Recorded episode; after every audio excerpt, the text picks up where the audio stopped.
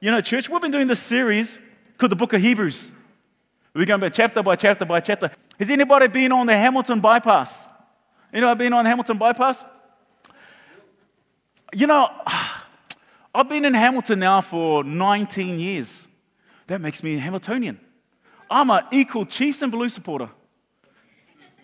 I love them both. Half my kids were born in Auckland, the other half were born in Hamilton. So I'm a Chiefs Blues supporter. But here's the thing when I was living in Auckland and I was traveling to maybe to Rotorua, you know what? Here's the thing. In order to get to from Auckland to Rotorua, I have to drive through Hamilton.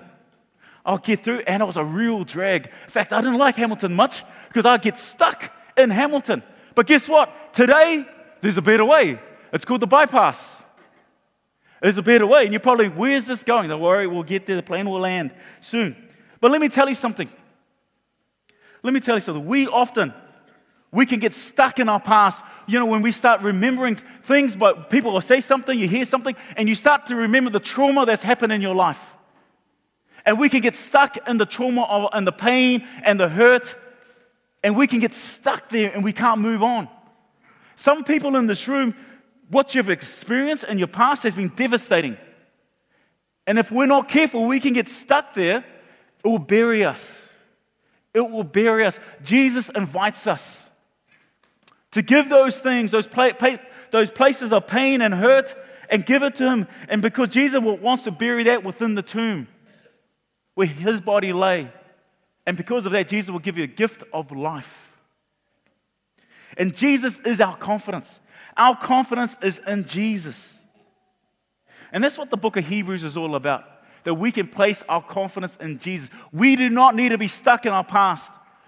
How, how often do we play what happened over and over in our minds? I wish I never said that. I wish I can take, I wish I never did that. I wish I never reacted like that. I wish I never chose that decision. How often do we keep, we have reruns in our mind over and it's like we're trapped in this endless loop and it gives us pain. It robs us of our joy, robs us of our hope. But Jesus is a better way. We can get stuck in our pain, but Jesus is a better way. So if you've got your Bibles, turn with me to chapter 9, Hebrews chapter 9. We've been going chapter by chapter, and Hebrews 9 and 10, Hebrew chapters 9 and 10, they, they are exploring this idea of a new covenant. And because of that, I'm going to mash these two chapters together. So if you've got, got your Bibles, turn with me to Hebrews chapter 9, verse 1. And it says this Now the first covenant had regulations for worship and also an earthly sanctuary. So this is talking about way in the Old Testament, talking about the temple, the tabernacle, then the temple. And you had all these kind of strange ritual um, ceremonies, sacrificial ceremonies. And for us, it seems weird and strange. You had all these things. In order to enter into God's space, you had to do all these rituals. And then we go down to verse 6. When everything had been arranged like this, the priest entered the regu- uh, regularly into the outer room to carry on their ministry. But only the high priest entered the inner room. The inner room was the most holy place in the temple or the tabernacle. The most holy place. It was called the Holy of Holies, where the Shekinah glory dwelt. And they will enter this room once a year. Verse 7 carries on and never without blood. Here's that word blood. Oh, blood? I thought we were here to worship God. What's all this blood talk? Never without blood, which he offered for himself and for the sins of people who had committed in ignorance. Right? And here's the thing. So, so if you imagine the old regulations, right? Like they got the, the tabernacle and then became the temple. And, and if God dwelt in the Holy of Holies, if his presence, his Shekinah glory was here, Therefore, the presence of God, what was around them was sacred space. Sacred space. And so, if you're here, if you are a human being, any human beings in the room this morning, and so here's the thing human, as humans, we get contaminated by sin. And if we're contaminated by sin, we can't, God invites us into his presence, but we're contaminated. So before we can move, draw nearer to God, we have to be if you're contaminated, what do you need to do? You've got to be decontaminated. So, so the, the, law Moses had these decontamination rules sacrifice some blood of an animal, because in, in, in blood is life. Sin is death. Sin leads to death, blood leads to life. So, so the blood of the animal will decontaminate us. So we can now come close. We've been decontaminated, the outside. And then they will begin to sprinkle blood on the furnishing of the temple. Why?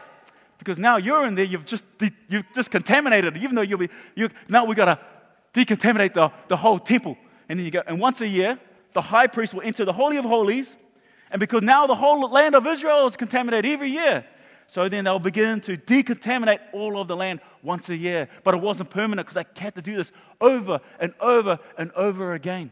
And so this is, the, this is what Hebrews is talking about that, that sin contaminates us.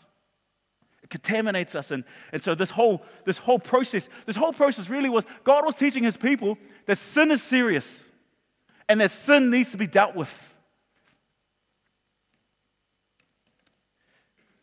Hebrews chapter 10, verse 1. And the problem with the ceremony you do, it wasn't permanent. You have to do it over and over and over again.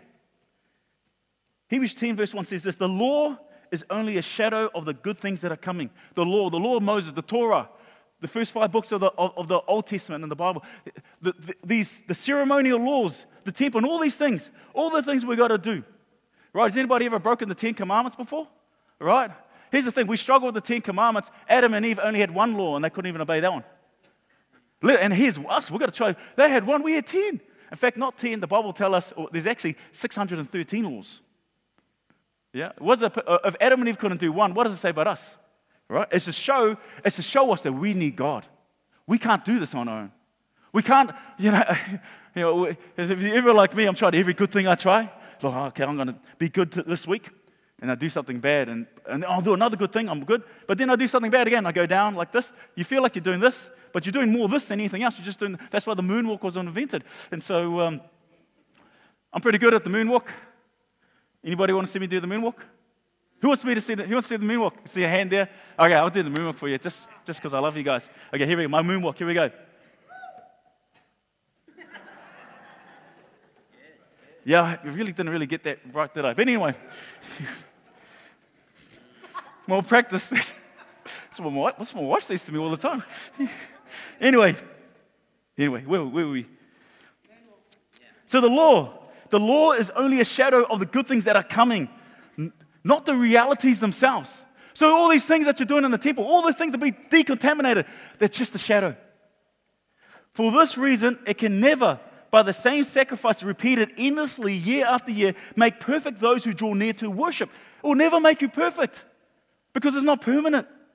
You have to do this all the time. Otherwise, will they not have stopped being offered? For the worshippers would have been cleansed once and for all and would no longer have felt guilty for their sins. Anybody feel guilty for your sins? Right? Verse 3 But those sacrifices are an annual reminder of sins. And this is what God was teaching the people. The sin is serious to remind them the sin needs to be dealt with. And that God is sacred space. God is sacred. And we've got to treat God, we've got to treat God not as common, but as being sacred. Verse 4 It is impossible for, I love this what it says. It is impossible for the blood of bulls and goats to take away sins. It's impossible to take away sins, right? Here's the thing in the Bible, if you committed any serious crimes, there was no sacrifices that you could do to cover your sins. So if you're over here, you're, you're going to enter God's space and they go, okay, you need to be cleansed, you need to be decontaminated of your sins because you've been contaminated. What'd you do? Committed adultery. There's nothing there for you. You know what the punishment for, for adultery was in the Bible? It's death, the death penalty. Any serious crime, there was no prisons, there was no jailhouses in Israel. If you had serious crime, there was only one punishment. This system wasn't perfect. This system was a decontamination process to enter into sacred space, but it, but it never forgave us of sins. It cleaned us on the outside, but not the inside, which is why the prophets began to prophesy that one day a new covenant will come to deal with sin once and for all, not just the outside, but the ins from the inside out. One that is superior, one that is permanent. And that's what, the, what this new covenant was pointing to that all this system is temporary. This whole thing, this, the temple, the law, that's temporary. It, it's the old road to get to Cambridge. That's, that's what it is. We're traveling. See, if you're, if you're going from Auckland to Cambridge, right, there's a new, hey, there's a new highway. Yeah, don't have to get stuck in Hamilton. right? And if someone said to you, no, no, no, you still have to go through the old road to get there, you'll think, but that's crazy. There's a better way. There's a better way. That is just, I'm not saying that the road through Hamilton is bad, right? It's just that it's, that road has been accomplished, it's finished its purpose because a new road is here. A new way, a far better way is there, more superior. This is inferior, that's superior. This is talking of the temple, not saying that the temple and the law of Torah is a bad thing, but it's just temporary. It's just a shadow. It was pointing forward to Jesus, that Jesus is the new covenant, that Jesus is better, that we can have confidence in Jesus. He is our high priest who dealt with sin once and for all, who washes us uh, from the inside out. And this is what this passage is talking to and leading us through. You know, it's one, hey, you know, if you enjoy, you know, I'm, I'm not saying, look, if, if you enjoy doing the Old Testament festivals, if you enjoy celebrating that, if you enjoy celebrating the Old Testament Passover meal, if you, if you enjoy uh, observing the Sabbath day, that's, that, that's okay. That's okay. But remember, it's just a shadow pointing, pointing. It's been fulfilled. It's just a signpost pointing to the real thing. Now the real thing is here, is Jesus. Let us not get confused between what is inferior to what is superior.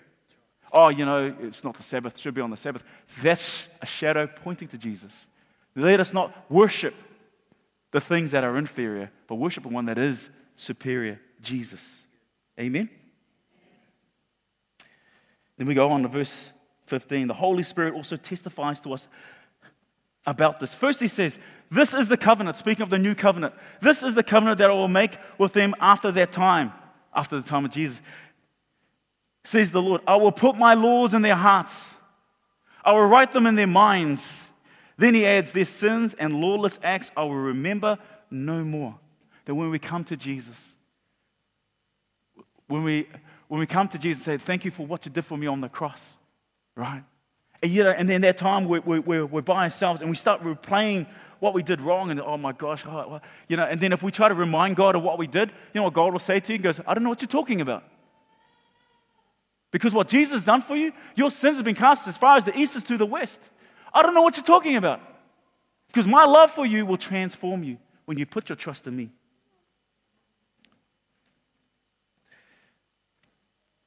Verse 18, and there and where there's been forgiven sacrifice for sin is no longer necessary. See, blood represents blood represents life, and sin represents death, and it contaminates us. So death has to be conquered. In order for death to be conquered, something has to die and then come back to life. Only God can do that. But here's the thing how can an eternal being, an eternal being, how can an eternal be, being die? An eternal being can't die, which is why God, who loved you so much, steps into his creation and he bounds himself in flesh in the fullness of Jesus. And on the cross, he dies for your sins. But three days later, he conquers death once and for all, meaning all those who receive him and what he has done. You have been forgiven. Now, if you receive Jesus now, you're forgiven. Oh, one day when your life is perfect, one day when you've got all the ducks in a row, one day if you just keep coming to church every Sunday, keep reading your Bible, keep tithing, keep, one day when you've got all that happening, uh, then you'll be accepted by Jesus. No, no, you accept Jesus now, you're forgiven now. And you're accepted by him when? Judgment day on the, the end of days. If you reject Jesus now, you're rejected by Him when? On Judgment Day. You know what that means? Judgment Day, which means as long as there's still breath in your lungs, and if you haven't received them, the door is always open. Heavenly Father is chasing after you with goodness. He has not given up on you. You may have turned your back on God, He has never turned His back on you. As long as there's breath, come on. He loves you. He loves you. Get back to my notes. What am I talking about again? Oh, here we go. See, it was life and not death that won out. I love that. It was life, not death that won out. His blood on the cross decontaminates us from the inside out, and it's permanent. It's permanent, which means that we can draw near to God, right? God's presence, He is sacred. And which means God, the blood of Jesus covers us and, and washes us clean. That's why He uses this kind of strange language that we think is kind of barbaric, but it's the symbolism, a picture, which means we can enter His presence regardless of what we did last night, regardless of what we did just before we walked into this building. Means that you, through the blood of Jesus, can come before His presence and say, God, I'm sorry, I've missed. I can't do this. I've tried to do it in my life. This is what happens when, when, when our life is based on performance when we, when we think it's all about performance, it's all about what I have to do, right? And the reason why you stopped going to church is because you thought you were unworthy for church. Because we've got this thing stuck in our mind by default, we think we have to earn God's love. Here's, this is something you need to know God already loves you. He is love. There's nothing you can do to make Him love you more, just like there's nothing you can do to make Him love you less. He loves you. And when we receive Christ, the blood of Jesus covers you regardless of what you do. You can enter his throne room. The lie of the enemy will make you believe that he doesn't love you. The lie of the enemy will make you believe that you can't enter the sacred space. And it keeps us away from God. Then what the Bible says, draw near to God and he'll draw near to you. Here's the thing God didn't go anywhere, it was us. He's waiting, his arms open wide. He says, Draw near, near to me and I'll draw near to you. You draw near because I'm here. Because he loves you. He loves you.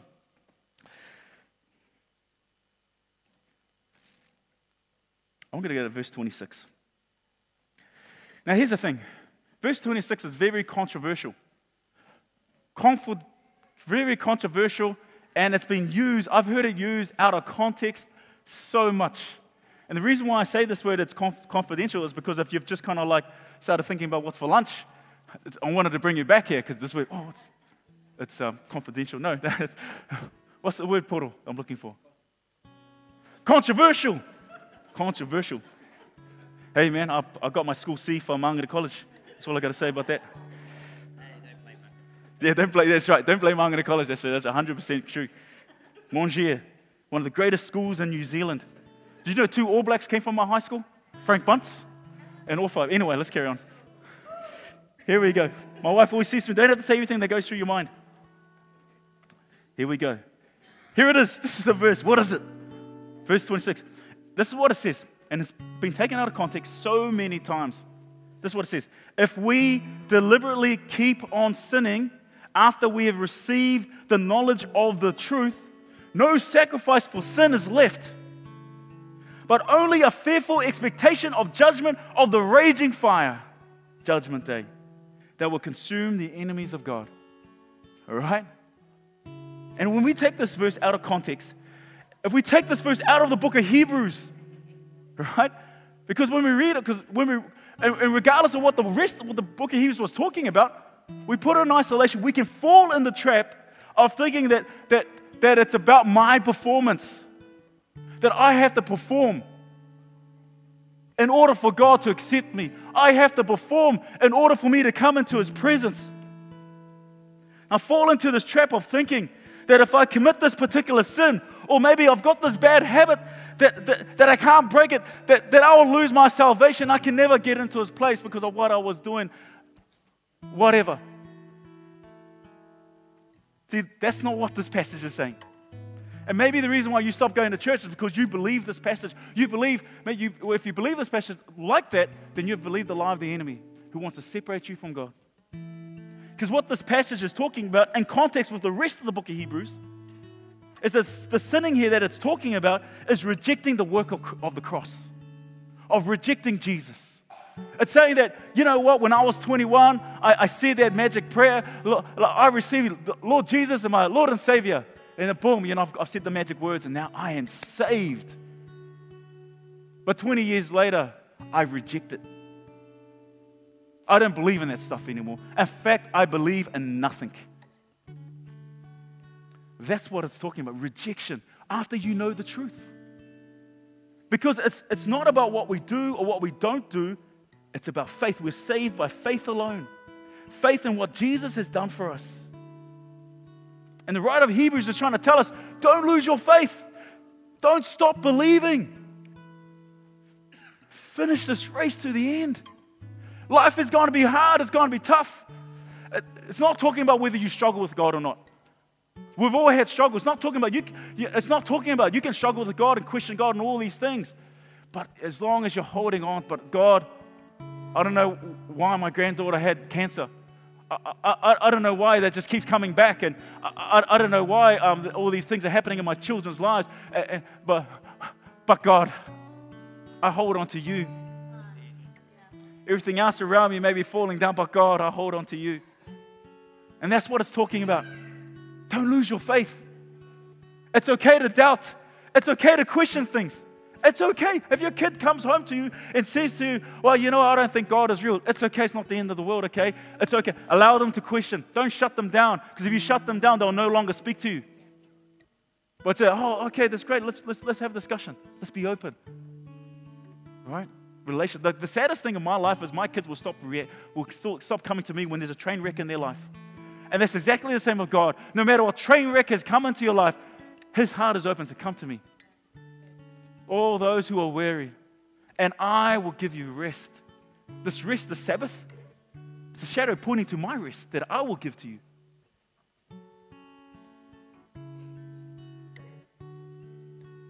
What does this mean for us? It means that we can have confidence in Jesus. We don't have to be trapped into this performance based living. Because here's the thing we think, oh, does this mean that, oh, is this Hebrews telling me that that, uh, oh, I can, I can do whatever I want in my life just as long as I believe. No, it's not saying that. So easy for you can switch, swing the other way around. It's, it's, it's not saying that at all. It's saying the more time, it's about relationship. My relationship with my wife is meant to grow. When I started going over Portal, there was stuff that she didn't like about me. But guess what? She loves now. All the good stuff like reading her Bible, praying, watching Star Wars and Star Trek and Marvel Cinematic Universe. And so things like that, all the good stuff. Yeah? And then all of a sudden, the more time I spend with Porter, the more I become like her. And I love all the stuff that she loves, like boxing and, and, and handyman stuff. Yeah. But if I said to my wife, hey, you know what? I love you, babe. But then I disrespected her every moment I saw her. In fact, I didn't spend any time with her. I spent all my nights with all the other ladies, all the leaders, right? But I say, hey, just as long as I love her, right? And you'll be like, you fool. Your actions don't show that you love her. See, good works can never, never lead to salvation. But good works shows my love for my wife. And the more time you spend with God, it's a relationship. It's not about your performance of what you don't do. It's about come to me. You know, when we first came to this church, um, under 19 years ago, Portal, she says, we should go to church. and I was like, nah, don't want to go to church. And you, you know why? Because uh, my belief is performance based. We're not good enough. We're not even married. We've got like five kids, not married. Yeah, in, in fact, there's stuff that I'm doing that I, I still want to be doing. And you, you're not supposed to do stuff like that at church.